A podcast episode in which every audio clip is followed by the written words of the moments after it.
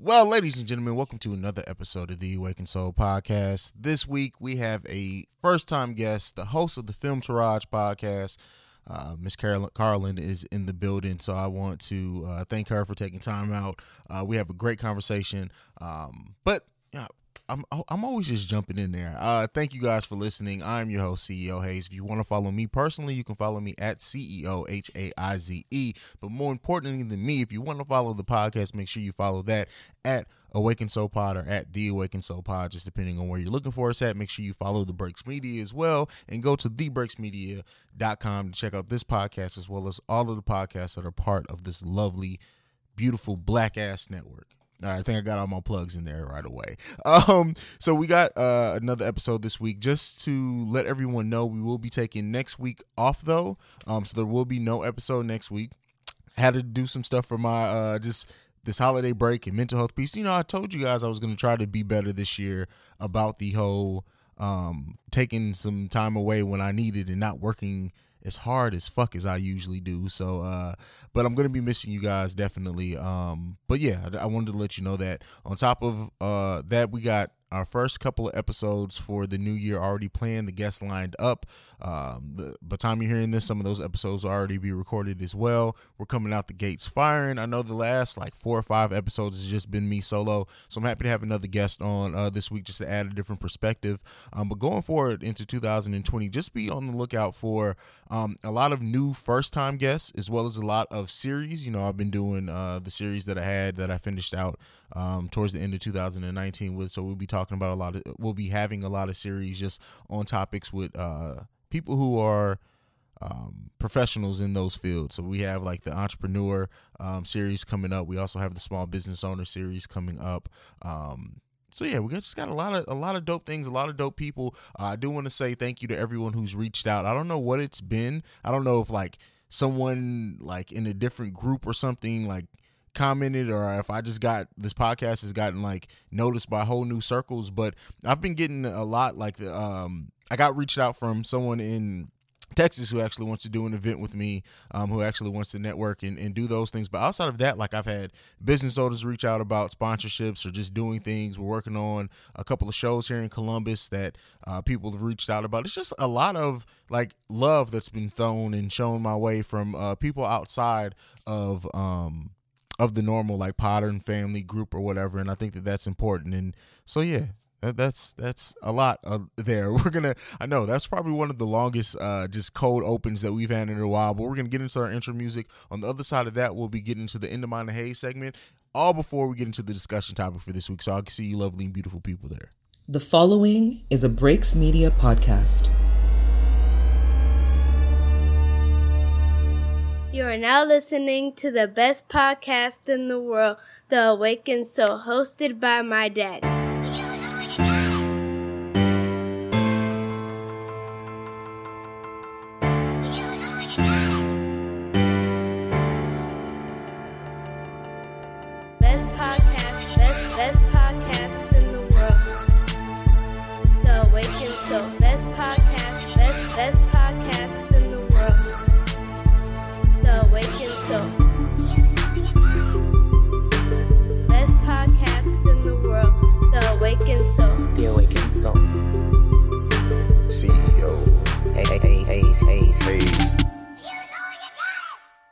All right, so In the Mind of Hayes, my dark and twisted, crazy ass mind. I just love saying it.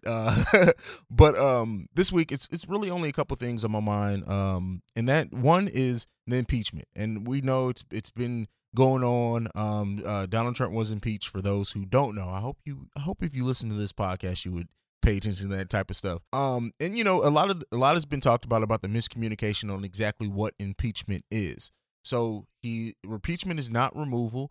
He more than likely, as much as I don't want to admit it, as much as some people don't want to hear it, there's a very slim chance he's actually going to be removed. And like this goes back to kind of what I talked about a little bit last week, and that is really paying attention to what's happening out here in the media. The Dems know that there was a slim chance of him being impeached. They know like all of this is I believe a ploy into making it look like they're trying to do something close to the election and to really try to give or make people think, oh, well, we really show out, we got to vote Democrat. We got to do this. We can get Trump out of here. Like it's a bunch of maneuvering and posturing with politics right now. There is little to no chance that Donald Trump's going to get impeached. It's not going to happen. Like I would bet my money on it. Top dollar. It's not going to fucking happen. Should it? That's a different conversation. But will it is the thing. No. And a lot of time and tax dollars and money are going into this on something that, and that's not to say that it shouldn't. Like what he did is what he did. We know that the motherfucker is despicable in a lot of instances. And we know that there are things that should probably get him taken out of office. That's not to say that. So I'm not on the side of, oh, well, he shouldn't get removed. That's not what I'm saying at all, because I fully believe the motherfucker should get out of office. And then I hope that we show up. But just being a realist, it's not going to happen through the impeachment process. It more than likely isn't going to happen in this election either. And by no means am I saying let's not vote or anything. Like we need to get ourselves prepared mentally for the fact that we probably have 4 more years of Trump. Period. Point blank. Weirder things have happened. Hell, it looked like Hillary by all means was going to win the election when Trump was elected himself. So. Like things can go different ways. So I'm not acting like it's bleak or we should just give up or we should not worry about it. Cause not weirder, but there's a possibility. There's a strong possibility that, let me not say strong possibility, but there is several machinations in which Trump can get out of office, whether it be through the election, the upcoming election, whether it be through impeachment. There's a lot of different permutations you can go through, but we have to look at it right now. And I think what this impeachment thing is going to do, unfortunately, is going to rally his supporters even stronger.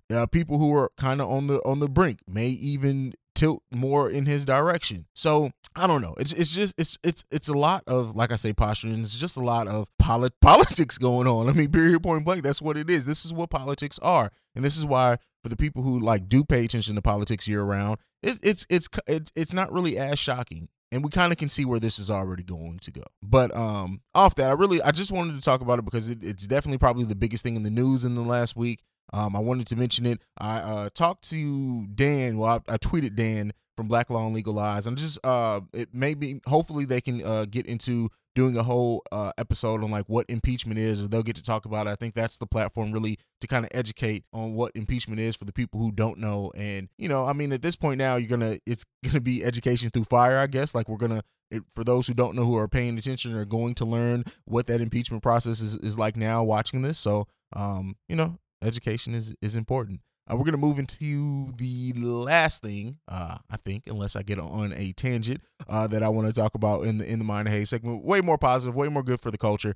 Bill Cosby returning to Saturday Night Live. Some of the highest ratings that they have gotten in a while happened. And, you know, Cosby. Did I say Cosby? It's because that's somewhere we're going now. I'm sorry. Not Cosby. Goddamn. Eddie Murphy returning to Saturday Night Live. And he did all the hits, and it was great to see. And have Dave Chappelle, Chris Rock, Tracy Morgan, and Keenan all on stage together was a fucking great moment as well. And I had the tweet saying that I don't want people to miss out on like what Keenan and what he means to the culture as well. To have someone who was a childhood star with all that in the Keenan and Kel show. And to really come back, and now he's the longest tenured, permanent member on Saturday Night Live. Correct me if I'm wrong on there.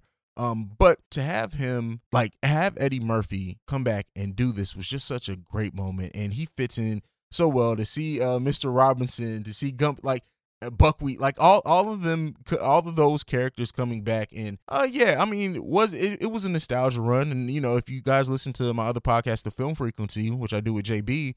We talk about how important nostalgia is in just if you can make someone feel nostalgic about something, you already have a hook in them. And Eddie Murphy coming back to Saturday Night Live was automatically nostalgic. If he would have never touched any of his old characters, we already would have showed out for it. But the fact that was that anticipation, the fact that he did it so well, I really hope that Eddie Murphy does another stand-up special.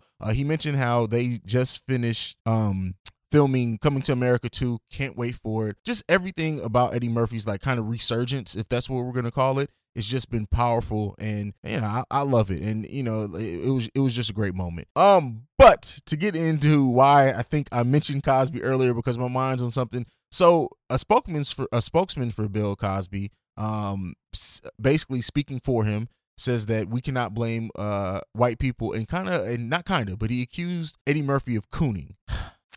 First of all, why is anybody talking to Bill Cosby? Why is anyone?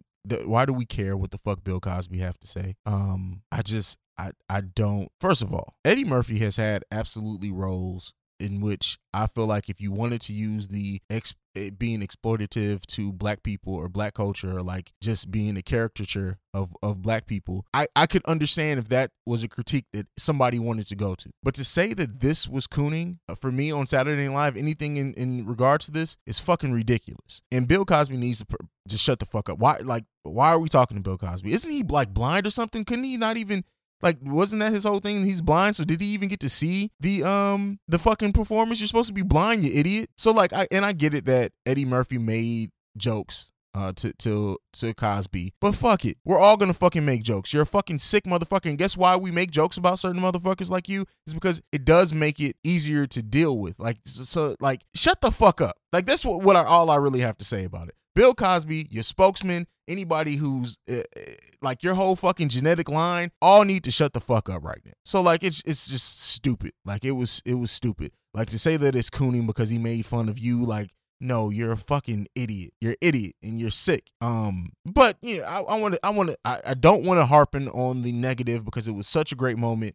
It's such a great time that I had. Like I used to be a faithful watcher of Saturday Night Live, and I haven't really watched it consistently for years. But I was definitely going to show up with Eddie Murphy returning to Saturday Night Live. Fuck Bill Cosby. That's my last thought on that one. If you feel some type of way about it, I don't give a fuck. It's my podcast. Don't listen. But we are going to go ahead and take a break. We're going to get into a musical break. On the other side of that, we get into the discussion topic. And I will see you lovely and beautiful, sexy ass motherfuckers there. Peace.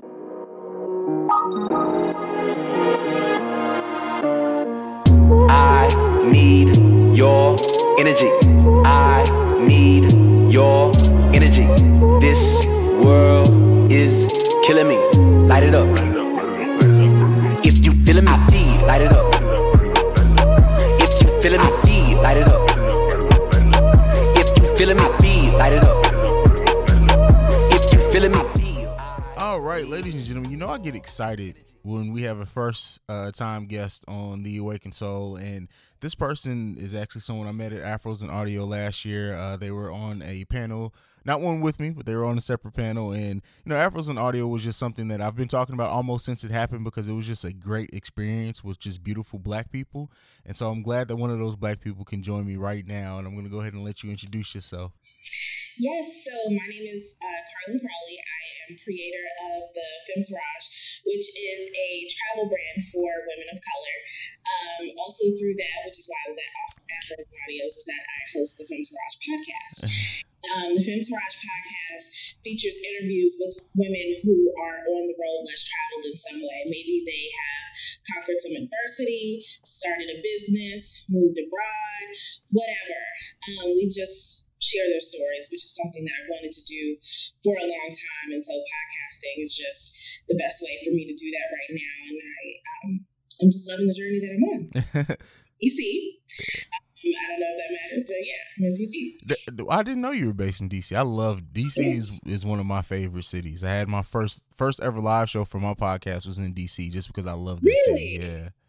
Yeah, I love Chocolate. Well, it's not Chocolate City anymore. It's like, oh, like latte, but you know. Fair enough. So how did you get started in the podcast? Like, Femtourage is like such an interesting concept. There's a lot more travel podcasts that are popping up, but like I love the perspective that you have on it, like talking to women and everything. And you know, no offense made, but when I quote this, but I believe you said you guys are just bad bitches who are traveling, right? Is that the right word? Bad bitches on the road. Yeah. There you go. There you have it. So, like, go ahead. But yeah, no, it was. I wanted space for women specifically. We have some trailblazers who are African American that are creating co-ed spaces. You know, we have Travel Noir, we have the Nomadness Travel Tribe, and we are starting to get women who are creating like group trips and stuff for, you know, just for women of color, which is great. I just wanted a community where we could, one, inspire each other to travel more and to travel more deeply. That travel more deeply part is really important. And also to actually connect with each other so we could kind of move past like the tips and tricks and get more into the feeling of travel. So that's why I wanted to create the community. So I was like, I think the first name that I came up with was like Femtourage or something like that. But it was taken and it was very white. And so I was like, all right, well, that ain't gonna work. So I hopped on the phone with some of my live sisters and I was like, listen, I need help. Like, I'm about to launch this. I need a name. So we just kind of stayed on the phone until we came up with the Femtourage. That's what's up. And it's a dope name. What's been the most difficult thing in your podcasting journey so far? Consistency for sure. Okay. Because I work a full-time job. My dad launched a business. I do all the recruiting for that. Like, I had a lot go, and then we had like personal, like family stuff, like going at the same time when I launched it. And I didn't even know all the parts that go into podcasting. Yeah. So I was just like, launching because like I just it's something that I wanted to do, so I just did it. And for the first season I did everything myself. That's not my ministry. I need help. I need to delegate. So for the second season I recorded the entire second season and then the episodes just kind of sat in a vault somewhere until I was able to find someone to join my team and actually edit those episodes for me. So the second season is done.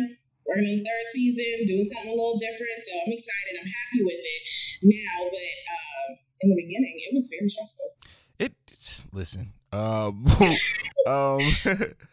Yeah, and that's one thing, like, with my podcast, especially now that I do video too. Like, I do everything, right? From audio production, video production, everything, and like. It's interesting to see how like different people have different flows for the podcast, and there's no right or wrong way. Like I'm not one of those people who shame people like you don't do it all yourself, because it is difficult and it takes a lot of time, and like some people do need that ability to just focus on creating and let someone else handle the ins and outs. So there you go. There's nothing wrong with that at all. What's been the most rewarding thing about your podcasting journey so far? You know what? I am one of those people that is like, if people think I'm an extrovert, but I'm really not. I'm socially awkward and I'm very shy. But I've just kind of learned to kind of force myself out there. But doing the podcast has given me an excuse to like meet some really amazing people and just have like real life conversations with them, because after the recording is done, like, you know, we're still talking. And I think that's been the most rewarding part, because I really, really, really love women. And so after someone like spills their entire story to me, you know, we have this relatable moment and we're just able to connect and talk and chat. That makes me feel good. And I love that part of it. And I think that's what keeps me going in the podcast space. That's what's up. Next question. This is one that's just unique to you, because even when we're in Afros and Audio, you mentioned it, how like it's all women in yellow. Like, what does the color yellow represent to you? Because it's clearly very, very powerful to you. Yeah, I mean, as you can see, like I have very chocolate skin. But I didn't like that when I was growing up, because I used to get made fun of a lot.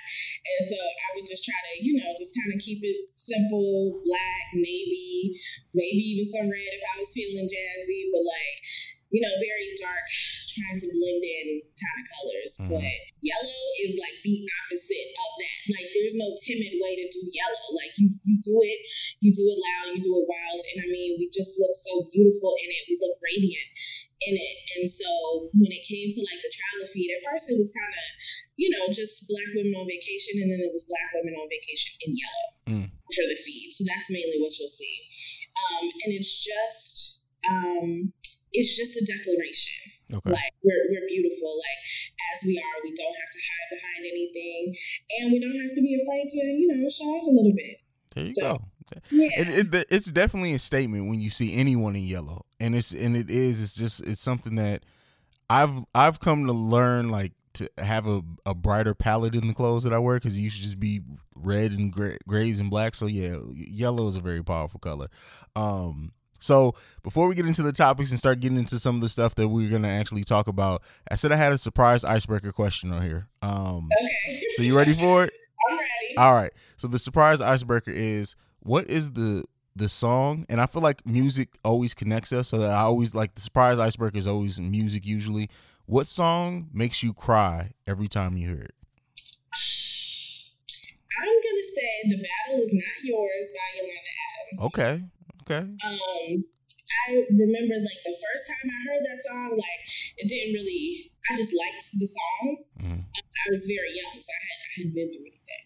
But as I got older and I stayed connected to the song, you know, you move into adulthood and, you know, you experience more. Yeah. Like your problems are more complicated.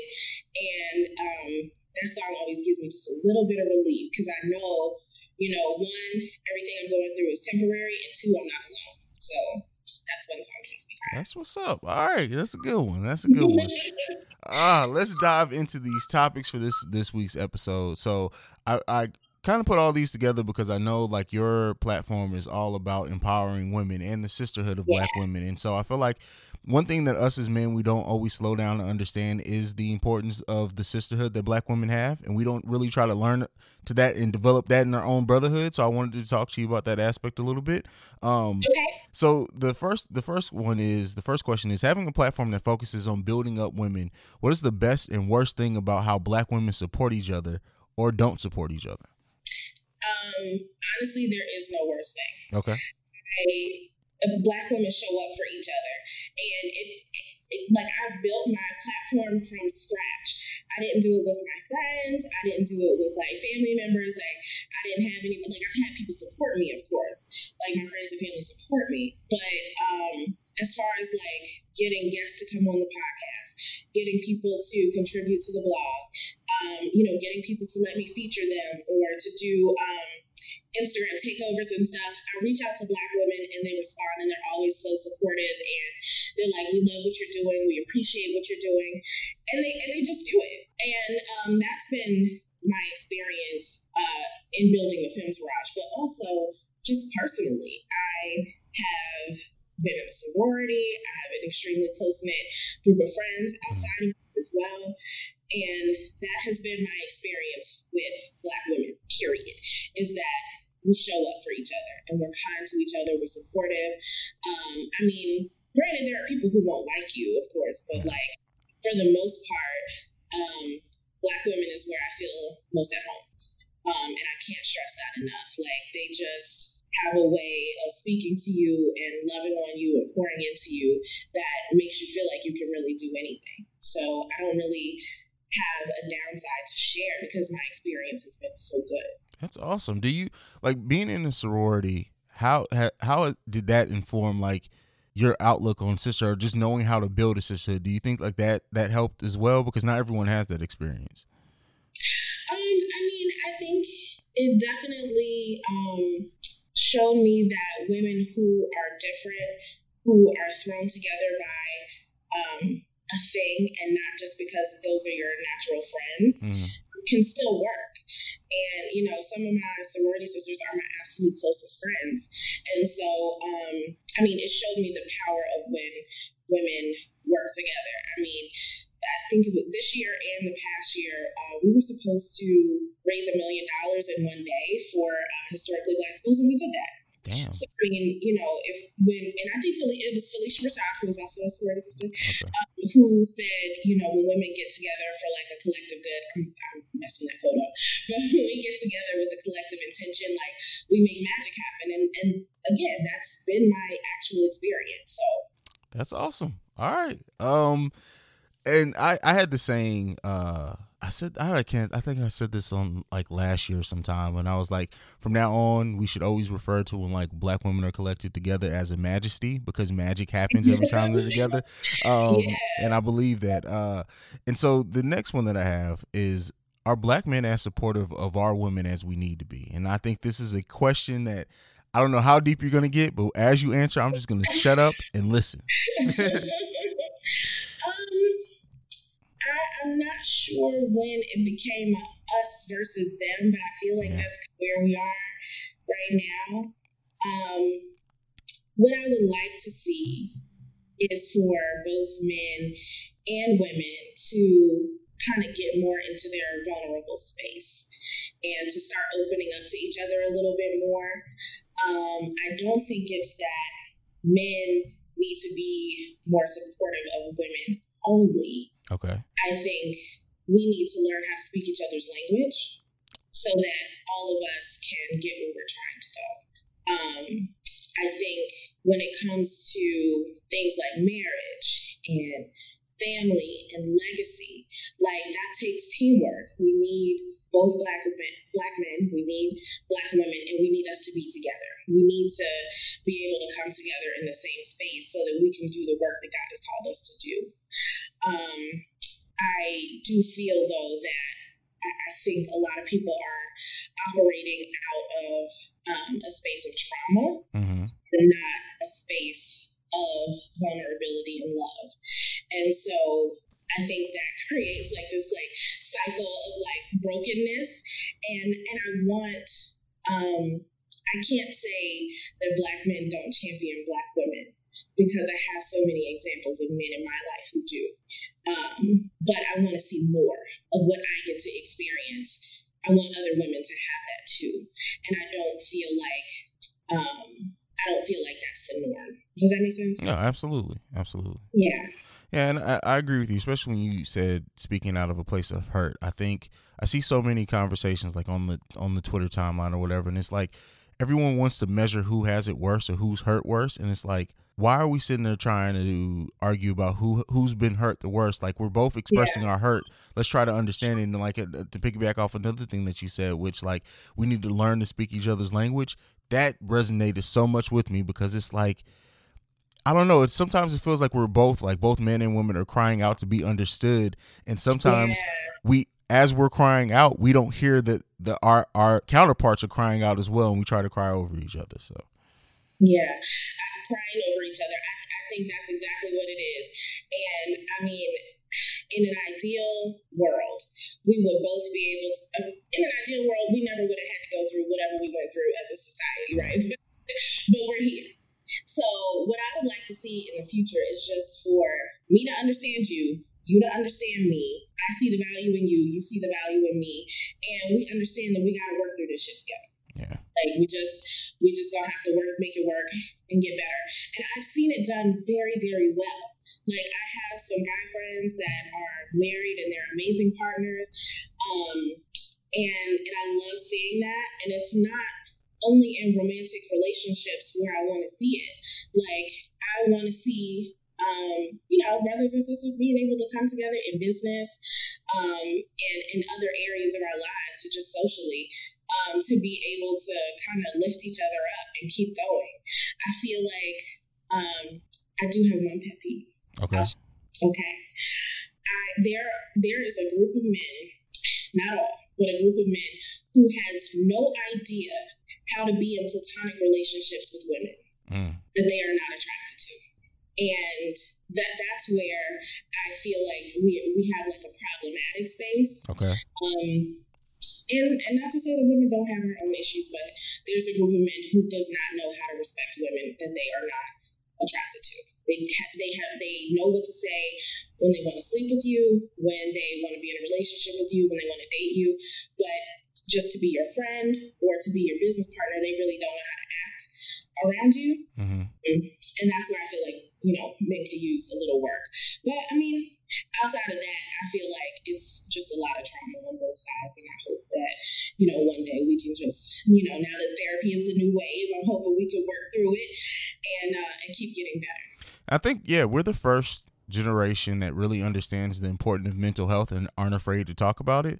And I can't wait to see what that means to like the generation behind us, our children, and then our children's children, of course, because for so long, especially in the black community, what was it? It was, pray it away, or it'll be okay, or, and that has dealt or given us generational trauma that we are still dealing with, stuff that our grandparents really didn't ever fix. And, I'm glad that we're trying to get away from that. And as someone who has my own mental issues that I need to get past and mental blocks, that I hope that me now realizing that it's okay to not be okay sometimes helps my sons not go through the same thing I went through. So definitely. Yeah.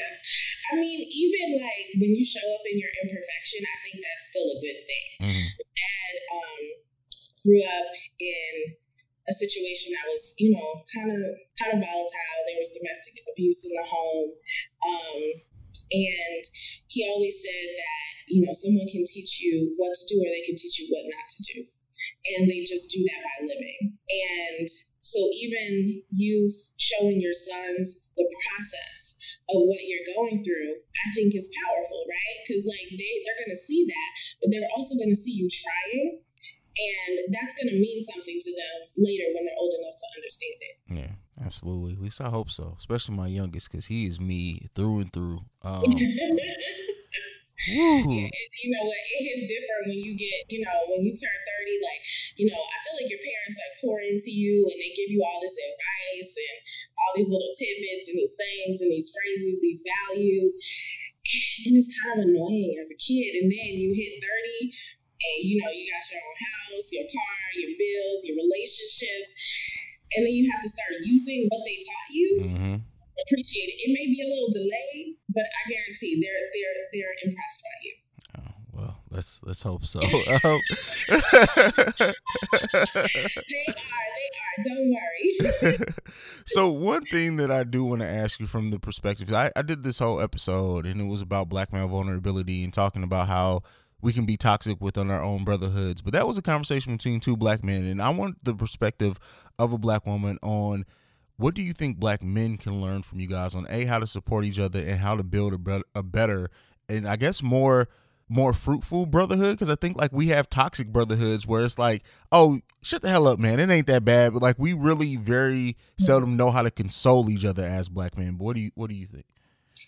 I mean, I think we're all new at this, mm-hmm. honest, because black women went through a phase where it was just, not phase, we went through generations and decades where it was just like, oh girl, you gotta be strong, don't cry, you know, you'll be all right. It was that kind of thing, mm-hmm. And it wasn't as open, okay, as you know, as it is now.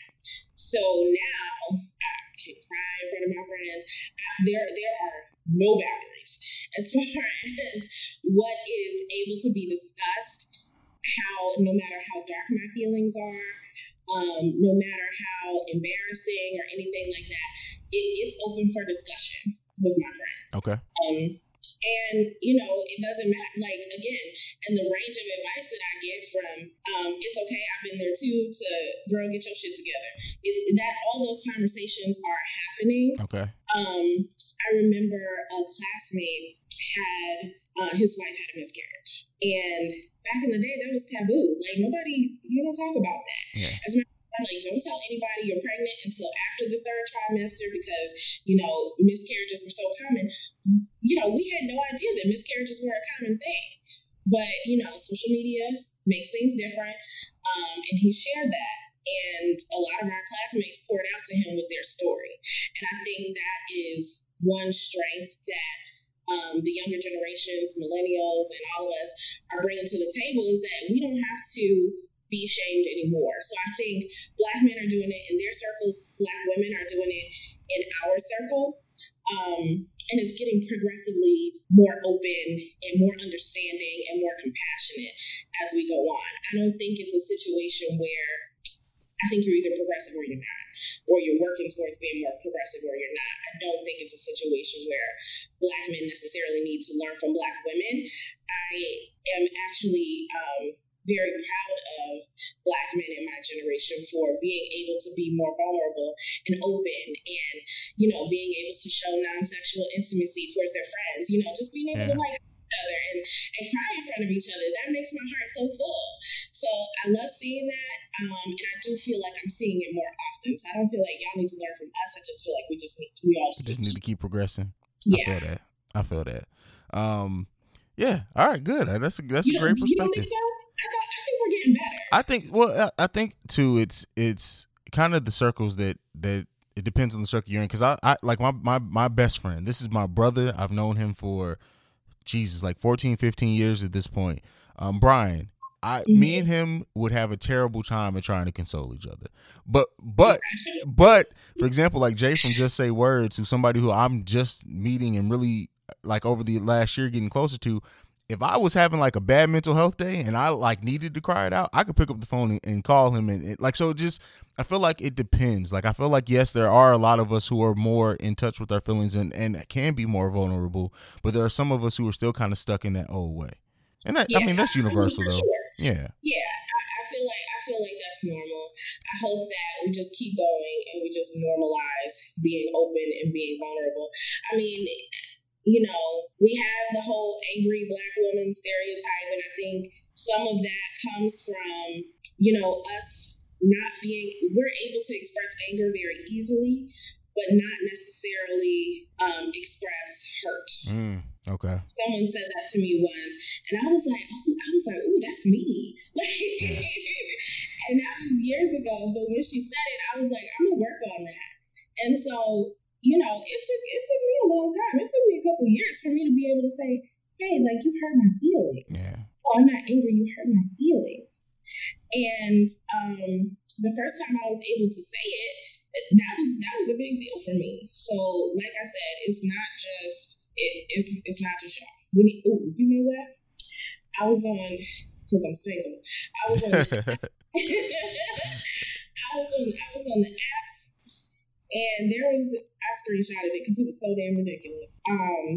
In his bio, this guy was like, let's go out on a date. Not here to find no texting buddies. I'm educated, 420 friendly, no drama. First of all, if anybody has no drama in their bio, they cheat a lot. Is that the standard? That's hilarious. Oh, if you say no drama, why are you saying no drama in your bio? Like, right up front, like before anybody speaks to you, you say no drama. Like, that's weird. like, of course there's no drama. Just be regular. Like, what are we talking about? That is so funny. And he was like, do not hit me up if you can't FaceTime and video. And if you aren't born a female, meaning if you're a T-word, don't be messaging me. I don't know if that word is appropriate to say. It sounds offensive. Yeah. I don't know. Don't be messaging me. Don't make me remind you of what you are, so stay in your lane.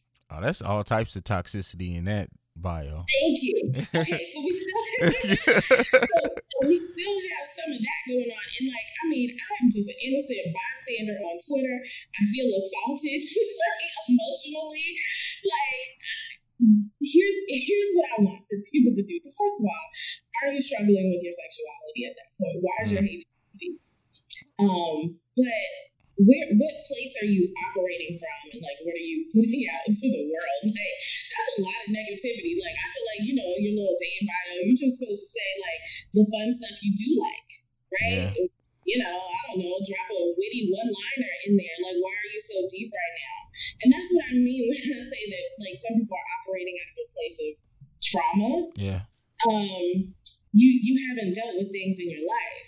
So now you got to hop on Tinder or Black or Match or Hinge or whatever you're on and act like that. And it's wild. Like, but there's some healing that needs to take place on both sides. You know, I don't know what be on women's bios. I'm sure men have some wild stories too. But that's kind of what I mean when I say, like, I want us to, like, come together. Because, like, there's some negative stuff in his body. That's deep. Like, yeah, that's crazy. Yeah. That's a really condensed toxic bio right there. That's yeah. I was like, bro, why are you so upset today? I mean, I hope he's not randomly one of your podcast listeners. That would be just my man. Well, we're gonna shift gears. The next question was about your most difficult thing about being a creative, but I already asked you that, so this is I'm gonna change it a little bit and ask you, how do you, or if you do, turn off being a creative? Like, how do you decompress from being a creative? You know what, that's not my struggle. I don't have any problem with it at all. I go to work. And I go to work, and, you know, I have so much other life going on, and sometimes I'm always thinking of ideas. So I usually have, like, my notebook with me, and I jot my ideas down, but I've never really had a problem separating that. Like, people, like, think I'm a workaholic, but I'm, like, a fake one. Okay. Like, if I gotta work a 60-hour week, I'm gonna work a 60-hour week, and I'm gonna get whatever done that I need to get done. But when it's time for me to go on vacation, I'm not that bitch checking my email, taking my work laptop. Like, I'm not with that. And I draw those same type of boundaries with, with the Femtourage. Like, if I'm not working, I'm not working. And that's it. I wish I had that what you got, because I'm sorry, I don't know how to turn it off, and this is something, and it's getting worse. Like I like you, I have my notebook, and then I'm always like thinking about, like, my brain's always going, or I see something, I'm like, oh, that can be content. Like, one day, I swear to God, I'm sitting there minding my own business, and it went from me seeing something about, like, I just saw like an interaction between like this dude like bumping into this woman and not saying nothing and moving, and then I went into, like, my brain went into like how men still sometimes, like, some men still see women as like subservient, and that's why they don't like, and it just went into this whole thing, and I'm looking at it, and by the end of it, I have like this 4-paragraph note on a future episode, and I'm just like, it should not be that deep, bruh. It shouldn't be that deep. Well, I mean, okay, I don't see any problem with that. Okay, you gotta write it down. I think what has been helpful for me is that I set milestones. Okay. For the day, for the month, and I say, this is what I want to achieve today. If I've achieved all of those things that I wanted to get done for the day, I can go to bed guilt-free. I can watch Love and Hip Hop. I can watch any trash I want. I can do whatever with my night if I've met my goals or my little, my little milestones or whatever. So that's what's been helpful for me. I don't know if that will work. I don't know if that'll solve your problem, but I can turn my brain off and go to bed guilt-free. Because you know what? Actually, that was a source of anxiety for me. I always felt like I'm forgetting something. I'm missing something. There's always more that could be done because, again, like, I got 14 jobs, I have the blog, there's the Instagram, I have the team, they're submitting work, and that is a lot. It's a lot. And, there was this phase where I was, like, going to bed with anxiety because I was like, oh, my God, like, there's so much more I could be doing, and then sleeping. And I refuse to be that person that's like, oh, like, I have to stay up and work until 4 a.m. on my craft or else I'm not legit. Like, I'm not doing that, okay? I was watching Love and Hip Hop, and she was like, I can't believe you woke me up on my fat girl sleep. That's me. Like, do not. I gotta go to bed, and I still take a nap during the day.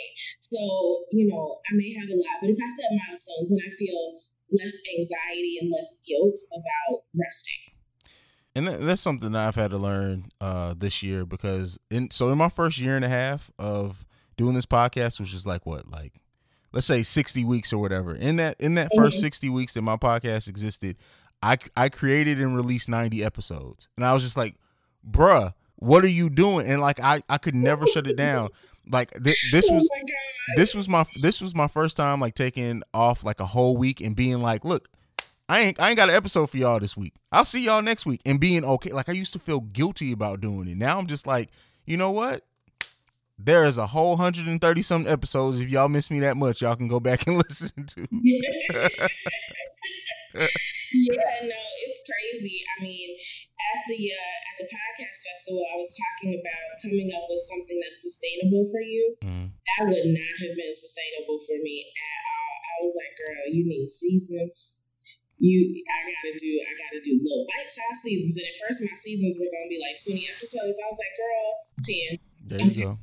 Because that's what you can do. And even then, it was a long time between the second season and the first season and the second season when I could actually get them out. And now, again, back to sustainability, I can't do all that editing myself. So I outsource the editing. That leaves me a little more breathing room to do, more interviews and maybe expand the format and get into video and, stuff like that.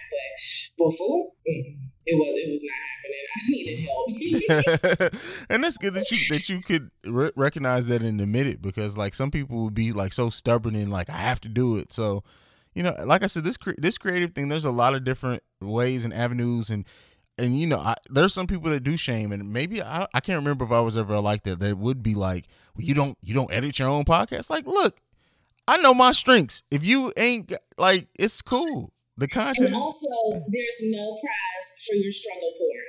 Okay. There you go. You like, why are we struggling? Like, if you can afford an editor, get an editor. There you go. You know, figure out what's if you don't mind the editing, sure. But if the editing is stopping you from doing what you like to do, then yeah.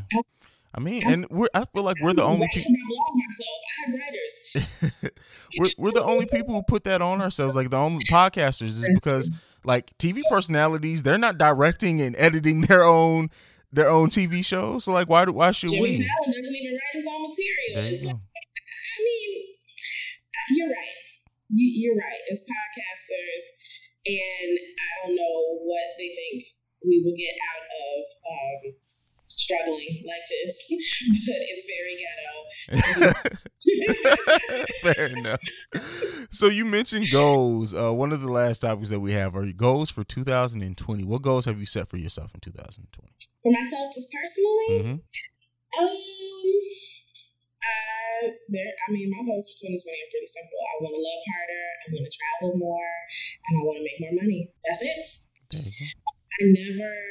I used to do like New Year's resolutions and stuff like that, which I think is still, you know, a good exercise just to think about how you can use the energy of the new year to like, you know, move closer to your goals. But that's all I really want. I think that in the past, like 3 or 4 years, like I've had some very rough experiences and everything is finally just settling down, and so I want a lot of movement. I want a lot of change. You know, I'm just in a really, really good, happy place right now, and I just want to maintain that, and you know, just keep loving on everybody in my life who I love right now. I love to travel, obviously, because I started a travel brand, but I want to do more of that, just for me. And life is easier when you have more money, period. I don't care what anybody says. Hold on, Kingsley, sit down, I'm coming. Life is easier when you have more money, so I want more of that too. fair enough. Well, last thing we got is an opportunity for you to ask me anything that you want to ask, and then that's it for today. Ooh. You know what? I forgot we were doing this. What do other people usually ask you? This is like what very, very few people get this opportunity to ask me anything. Oh my God! I feel like I'm squandering my opportunity. Okay. How many questions do I get? As many as you need. This is a building question. So, one, why is it that you do what you do? I do what I do because I originally got into this because I wanted to have conversations that our culture didn't have publicly, and I wanted to have them public. And on top of that, I feel like this podcast is as much my journey through my growth and just putting it on display. For example, like I did a whole series on deconstructing transphobia where I had transgendered men and women come on the podcast and like talk about everything. And in me doing that, it's because there was at one point in my life that I would have been looked at as homophobic, that I would have considered myself homophobic. So because of me wanting to break that chain, because I didn't know why I felt that way and actually learn about it, that was the perfect reason like why I started this podcast. So it's really just to grow, have conversations, and you know, to improve me and hopefully help break some mental chains for some other people as well. So this is a question I ask a lot of my podcast guests, but I kind of want to ask you too, is what legacy do you hope to leave? The thing that you can accomplish that will make you feel like, yeah, I did life, like I did a good job. I hope that I leave in my children, I leave them like people who just look at the world differently and look at the world from a place of understanding. Like they just want to keep understanding. But overall, I hope my legacy is someone who didn't judge and loved people. Like, that's what I ultimately want my legacy to be. I like that. I'm going to keep going. Because do you feel like Black men are better fathers than they are lovers? Absolutely. Because I think there's something in us that, you know, how many Black men or men in general do you hear say, oh, well, I didn't really understand how to respect a woman until I had my daughter. Like I feel like a lot of people say that, and I think that we inherently have this thing because we're that generation that didn't have our fathers. I had mine, but generally we didn't have our fathers. So like we hold on closer to our kids than maybe the generation before us, but we still haven't learned to love ourselves. So it's hard for us to love other people. Like we haven't learned to love our imperfections. So it's hard to really embrace and love someone else when you don't love your own imperfections. You definitely can't understand theirs. Mm. What do you, you asked me questions about what I feel like Black men should work on. What do you feel like Black women can work on? Oh, God, you're going to get me murdered on this one. As I would say, to not automatically paint men as we're bad communicators, and just realize that we just have really different ways of communicating, and try to understand. Not necessarily that you have to conform, but understand that there's a difference in the way that we communicate, and try to help bridge that gap on both sides. And I think that's ultimately where a lot of it is. We think you guys nag. Y'all think we don't communicate enough. And it's like it's pain behind all that. So, yeah, I'm a little bit surprised because I thought we just all agreed that y'all were terrible communicators. That's the thing. Is like I get that. And I hear that so much. And it's like, really, I think. We really do, like, we're not, I don't want to make this sound negative. I think women talk more from emotion, not saying y'all emotional.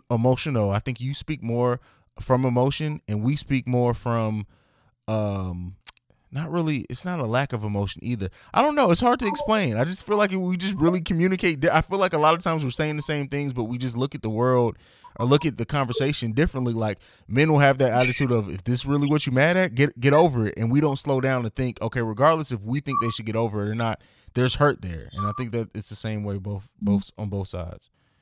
Okay. I think that's a separate episode. There you go. We now have your second appearance down too. We'll talk about it. Anything else? I can't think of anything. All right, those were some great questions, especially for you to come off the top of the head. You had me sweating there for a minute. Well, exactly. Well, in closing, go ahead and give them your social media. Tell them where they can follow you, see your blog and all that good stuff before we go. Yeah, so everything is the Femtourage. So you can find me at the Femtourage on Instagram, Twitter, Facebook. I don't really use my Facebook, but Instagram, Twitter, and then to follow me personally on Instagram, it's at Carlyn D. Crawley. There you go. Thank you so much, seriously, for taking time out your day and doing this. I know we kind of scheduled it a few months ago, and my schedule got crazy, and I messed that up. So I'm thankful you weren't just like, oh no, I'm not scheduling nothing with you again, player. So I appreciate it. I'm like that with my dates, but you know, I could be nice to you. Well, hopefully I made up for it this time. For the listeners, you guys know you can follow me. You can follow me at CEO Hayes. That's at CEO H-A-I-Z-E. You can follow the podcast at Awaken Soul Pod, and you can send us any feedback, questions, comments, concerns, theawakensoulpod@gmail.com. This has been another episode. We're out. Yeah. This is a message from the mother. Let's go, girl. She told me to tell my brother she loves you. And I do too. Yes, yes. Cause you're my superstar. You're my superstar. You are superstar. Yeah. Come on. It's a pretty day. Let's go outside and enjoy it. If you got something else in mind, then I'm all for it. I will take the chance. I will take your hand. Then we'll go there. Go there. That you earned it, deserve it. Love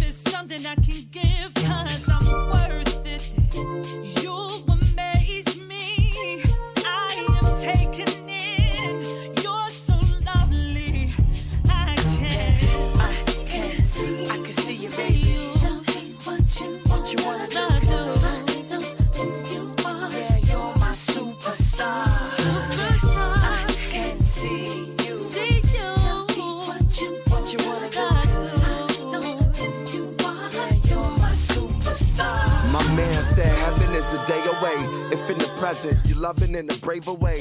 I wear the aura of a king and dream of a love supreme. As a child, I was told that my love is king. Seen what it could bring to the lives of those that ain't afraid to give with their souls exposed. Golden rose, you color my reality with balladry, allowing me to love like a child is free. I'm proud to be your super.